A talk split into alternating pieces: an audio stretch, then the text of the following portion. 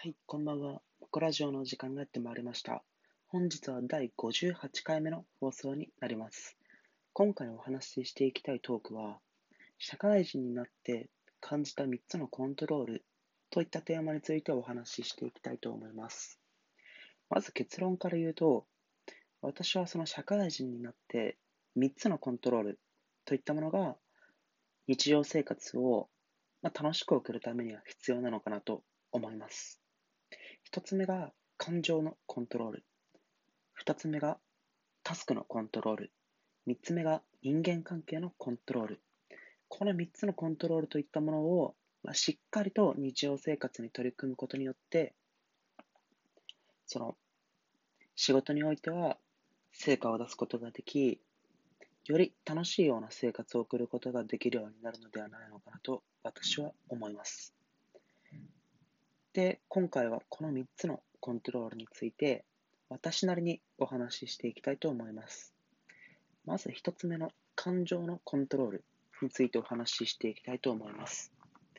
この感情のコントロールは、これからお話しする3つのコントロールの中で、一番難しいものなのかなと私は感じます。なぜかというと、感情のコントロールって、なかなかその自分、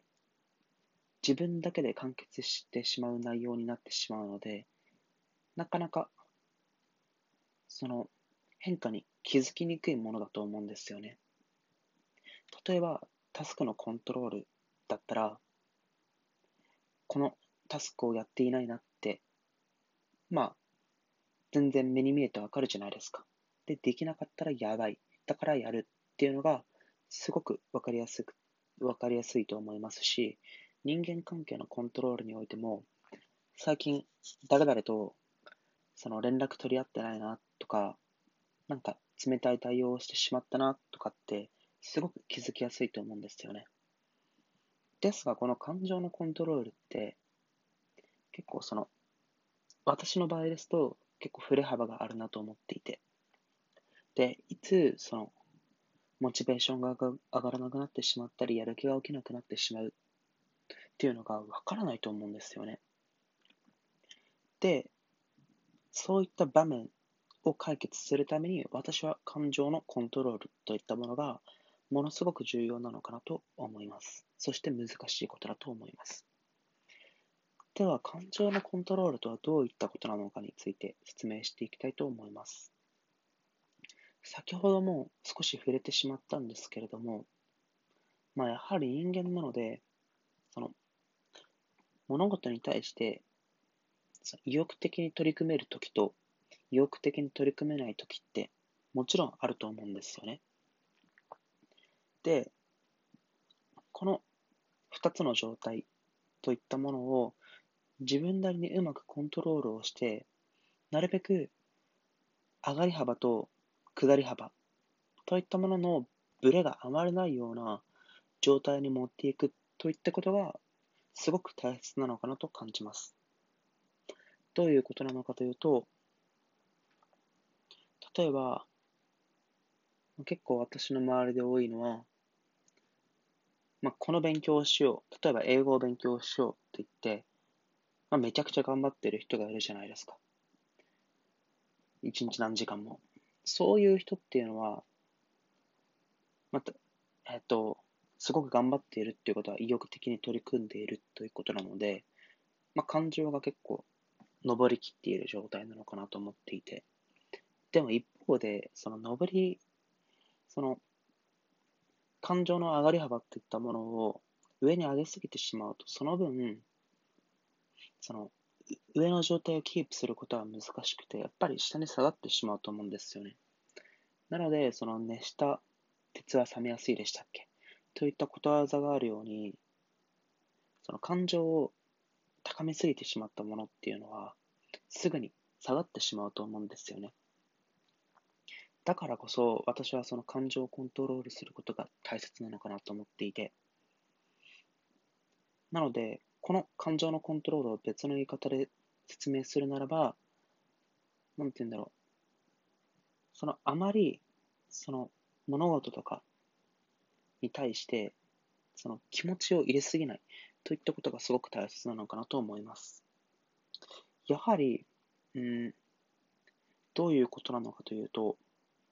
例えば本を読む習慣がある人にとっては、本を読むことって辛いことでも楽しいことでも正直ないと思うんですよね。ただ、まあ、読んでいる。興味深いから読んでる。好きだから読んでいる。なんとなく読んでいる。まあ、ここの読んでいる作業に対しては、あまりその感情の振れ幅っていったものはなくなると思うんですよね。習慣化されている人にとっては。だってそれが当たり前なわけであって。で、私の場合だと、その YouTube とかって毎日何何時間も見てしまうんですけれども、見てる間って正直、もうルーティン化されてしまっているので、辛いとか、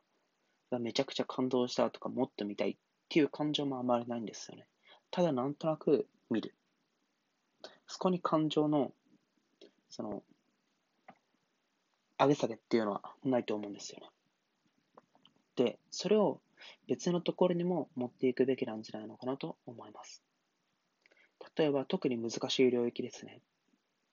まあ、朝早く起きるとか、ジムに毎日行くとか、うん、仕事についての復習を毎日行うとか、そういったところに対して、まあ、取り組む際に熱しすぎず、その自分の感情をうまくコントロールして、その感情を上げすぎず、下げすぎないようにコントロールしていくといったことが大切なのかなと思います。それが私が1点目に大切だと感じるコントロールの感情のコントロールになります。これは正直めちゃくちゃ重要だと思います。うん。他人の意見とかに振り回されてしまう人っていうのも、ここの感情のコントロールがうまくできていない人なのかなと思っていて、そこを少し気をつければ、まあ、他人に何か言われたとしても、全く多分動じないですし、自分のやりたいことに一直線で挑戦し続けるような人になれるのではないのかなと思います。で、二つ目が、タスクのコントロールになります。これは、できてる人は、まあ、多いと思うんですけど、やはりその一日にやるべきタスクといったものを明確化して、それを確実にこなしていくっていうのが、やはり社会人生活においては重要なのかなと思います。これは、その仕事のオンオフ限らず、まあ、日常生活において行っといて損はないのかなと思います。やはりそのタスクをちゃんとこなしていくといったことは、まあ、絶対的にまず重要だと思いますし、副次的な効果として、まあ、タスクをやったといったことに対して、まあ、小さな自信といったものを気づくことができるんですよね。まあ、積み上げていくことができる。うん。でそうすることによって、何か大きいことを挑戦する際にも、その、足を一歩踏み出してくれるような、うん、ものになってくれるのかなと思います。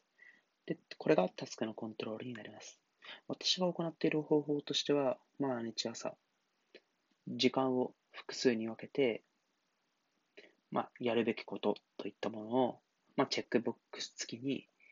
まあ、リストにして、で、それを、まあ、確実にこなしていくということをやっています。そうすると、まあ、一日終わった時に気持ちいいですし、いいと思います。うん。やはり何が怖いの、何がストレスになるのかというと、自分のやることが分かっていないとか、その、ストレスに感じている対象が分からないといったことが一番の悩みであり、ストレスであり、感情を下げてしまう要因になるのかなと思うので、やっぱり一つ一つ自分が抱えている問題なんだろうなって考えてタスクにして、それを潰していくといったことが大切なのかなと思います。で3点目が人間関係のコントロールになります。これはどういうことなのかというと、社会人になると、やはりいろいろな人と、まあ、交流していかなければならないと思うんですよ。まあ、新しいコミュニティの人だったり、もしくは、まあ、これまで築いてきた人たちだったり、で、やはりその仕事が忙しくなってくると人間関係をないがしろにしてしまいがちだと私は思うんですけど、やはりそれはすごくもったいないのかなと思っていて、自分がこれまで一緒にいて楽しいなって思ってきた人たちは、まあ、絶対に大切にすべきだと思います。ただ、そうは言っても、まあ、忘れてしまうのが人間だと思うんですよね。でそこに対して、まあ、定期的な、定期的にメッセージを送ったりとか、何かこちらからトライしてみたりといったことをすることによって人間関係っていったものをある程度コントロールすることができるのではないのかなと思います。また、今の既存のコミュニティに対する話なんですけれども、ま、新しいコミュニティに対しては、そのコントロールをするために自分がどういったそのポジションでいれば、そのコミュニティはうまくいくのかなみたいなところを考えながら、そのポジショニングを取っていく。ポジションを取っていく。といったことをしたら、この人間関係はうまく円滑になるのではないのかなと思います。そのためにも、感情のコントロールとかめちゃくちゃ重要かなと思います。以上が、以上お話ししてきたことが社会人になって感じた3つのコントロールになります。正直、今回お話しした3つはめちゃくちゃ重要だの。めちゃくちゃ重要だなと思っているので、ぜひ皆さんも振り返ってみていただけると嬉しいです。一つ目が感情のコントロール。二つ目がタスクのコントロール。そして三つ目が人間関係のコントロールになります。以上で第58回ラジオトークを終えたいと思います。休日も終えましたので、明日からお仕事頑張っていきましょう。ではまた明日。